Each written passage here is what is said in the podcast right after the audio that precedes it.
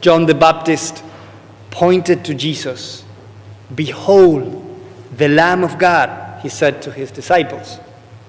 And this was quite a statement in itself. That title, Lamb of God, given by John the Baptist, was loaded with meaning. It implied purification. The Lamb of God would purify Israel from all its sins in the Old Testament. It implied redemption. The blood of the Lamb had saved Israel from the death of the firstborn in Egypt. It implied nurturing, for it was a lamb that the Israelites had ate before fleeing Egypt while celebrating the Passover. It implied freedom, so and more. So it had all these resonances, and no wonder John and Andrew, two of John the Baptist's disciples, followed Jesus once they heard that. But they followed him at a distance. They wanted to see who he was, they wanted to check him out, but they were not, they were not sure yet. So they followed him. They took a safe distance, so to say. And Jesus noticed them and turning around asked them, What are you looking for? What a question. It is also, I think, loaded with many meanings, with many layers. What are you looking for? as if asking, What are you craving? What is your heart seeking? Are you looking for purpose, for hope? Are you looking for strength? Are you looking for love, light, joy? So let the Lord ask you this question tonight What are you looking for? Why are you here at Mass? What do you want from Jesus? What do you expect from Him? I think it's an important question. You don't want to be like the beggar who met Alexander the Great. You, um, you might have heard this story. The story is told that Alexander the Great, one day, upon heading home from a victorious battle, his caravan came upon a beggar by the roadside who asked for a copper coin. So initially, a soldier sent him away, dismissed him. But Alexander intervened and asked the soldier what the poor man wanted. And the man said, For himself, I want a copper coin. So Alexander grabbed a bag of golden coins and offered that back to the man. So the soldier was surprised by this gift and commented, Sir, a copper coin would have been enough that would have met the beggar's need and desire. Why did you give him gold? And Alexander responded, A copper coin would suit the beggar's need, but gold coins suit Alexander's giving. I give as Alexander the Great. And we don't want to be like that beggar tonight, asking for copper coins or expecting copper coins, small things. We want to open our heart and expect for what Jesus has to offer. So if we are here at Mass, we are people of faith for sure. And this is an opportunity to encounter the Lord, to ask for more holiness, deeper love, clear purpose, strength to carry the cross. It is a high point of the week. We have seven days in, in, in our week, and this is a high point. It's the Sunday Mass, when we are going to receive the Lord in our bodies, when we are listening to His words, when the Lord has something to offer, and He's asking us this question What are you looking for? Why did you come to Mass?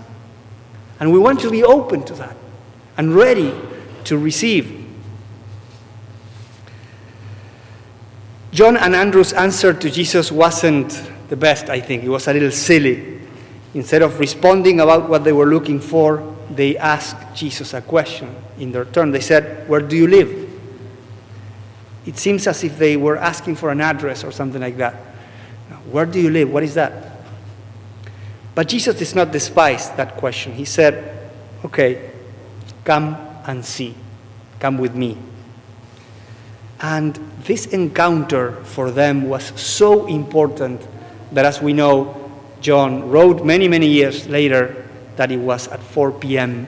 in the afternoon. He remembered that detail that tells us about the importance of, of that event for their lives. And we can think what, what happened that day, what they were talking about. We don't really know, the gospel doesn't say, but we can guess that it had to do precisely with what they were looking for. Because they wanted to know about the kingdom of God and when God was going to free Israel and how this liberation was to be accomplished. They probably went beyond political matters as well, and they spoke about purification of hearts, liberation from sin, holiness.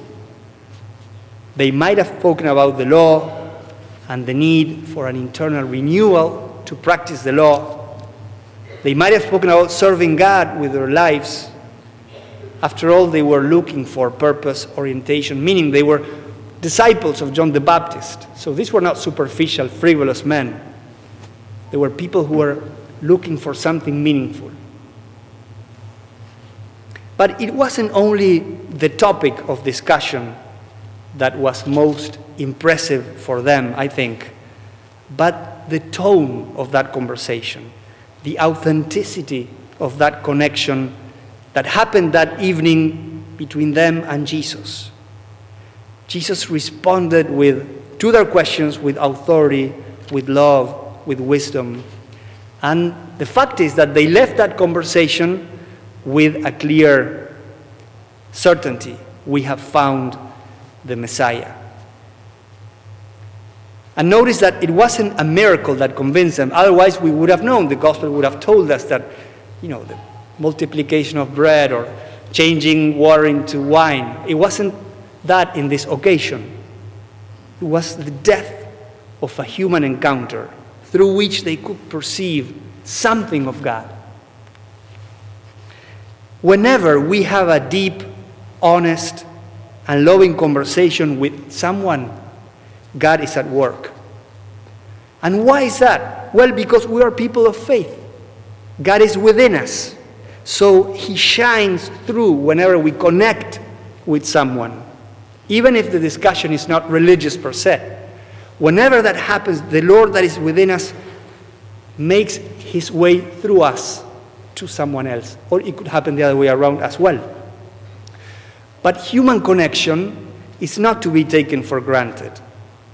Because often we stay at a small talk level, so to say. And this is okay, we need that to carry on our life. But once in a while, we need to create the opportunity for this type of heart to heart connection in which we can discuss things like what are we looking for. And this applies to family life, friendships, community. It even applies to workplaces eventually, or to random places. When you go into a plane, for example, you might be sitting with someone else, and you might have this type of encounter heart to heart if you're open to that. What can we do for this to happen more often in our lives? The first step is to want it. To want to go out of my own concerns, out of myself, out of my own worries, out of my own, you know, my own thoughts, and to establish this connection for the sake of the other, not for my own sake. And this is not to be taken for granted either. And if you don't want, then you can ask the Lord, Lord, change my heart. Help me to be more open to others.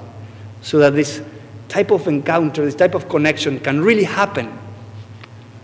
The second step for this connection and also for one on one evangelization, the second step is to listen, to be quiet, to invest time and interest in the one who is before me or at my side, and to connect, to really listen with real and authentic interest. And an easy way, in my experience, to do this, to listen, is to raise good questions. In my experience, people become defensive when they perceive that questions are raised for the sake of manipulation or information gathering. But when they perceive that, that those questions come from an open and interest, a real interest, they, they become open and vulnerable. And real connection happens because they see that this is for the sake of knowing them better and having a heart to heart conversation. And you never know what God can do with that. As, as, as we repeat often, Newman used to use this expression, cor ad cor loquitur. Heart speaks to the heart. The heart of God speaks to the heart of human beings, of our hearts. And our hearts also speak to someone else's heart. And when this happens, the Lord can shine uh, through in a powerful way. Families are built are strengthened, communities are strengthened, friendships are strengthened, and the Lord is able to perform His work in us. Okay, so to wrap it up, tonight the Lord wants to connect with us, with each one of us. He's raising up an important question What are you looking for? And He's not so interested in small talk with us. So let's take, take some time throughout this week to ask, to listen to that question from the Lord and to respond to Him. What are you looking from me? To let Him know what I really want and need from Him and to beg, to ask. And you will probably listen, come and see, come closer. I will walk with you. So to connect with Him, He wants to connect with us. And tonight, He's also sending us to connect with others. Just as He wants to connect with us, He wants us to turn around and connect with others as well. He's sending you on a mission to establish this connect, connection with someone else. And when that happens, something amazing happens because God is within you. So Andrew connected with the Lord, or the Lord connected with him. And then he turned around and he found Peter. And he said, Come and see.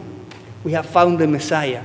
And then Peter went and Jesus connected with Peter, so much so that he even changed his name. So something similar happens with us. We connect with someone and the Lord can shine through. And the mission is established, the, the, the bridge is established. Look around. Look around you. See to whom the Lord might be sending you. And then be intentional about it.